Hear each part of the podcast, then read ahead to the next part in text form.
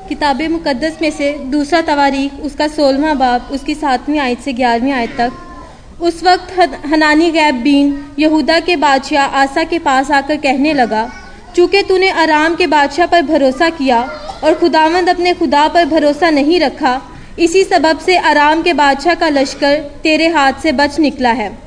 क्या कुशी और लूबी अम्बा कसीर ना थे, जिनके साथ गाड़ियाँ और सवार बड़ी कसरत से थे? तो भी चूँकि तूने खुदावन पर भरोसा रखा, उसने उनको तेरे हाथ में कर दिया। क्योंकि खुदावन की आँखें सारी ज़मीन पर फिरती हैं, ताकि वो उनकी अमदाद में, जिनका दिल उसकी तरफ़ जिनका दिल उसकी तरफ़ कामिल है, अपने ताई कवि दिखाए। इस बात में तूने बेवकूफ़ी की, क्योंकि अब से तेरे लिए जंग ही जंग है। तब आसा ने उस गैबीन से खफा होकर उसे कैद खाना में डाल दिया क्योंकि वो उस कलाम के सबब से नहायत गज़बनाक हुआ और आसा ने उस वक्त लोगों में से बाज़ औरों पर भी जुल्म किया। और देखो, आसा के काम शुरू से आखिर तक यहूदा और इसराइल के बादशाहों की किताब में कलम बंद हैं।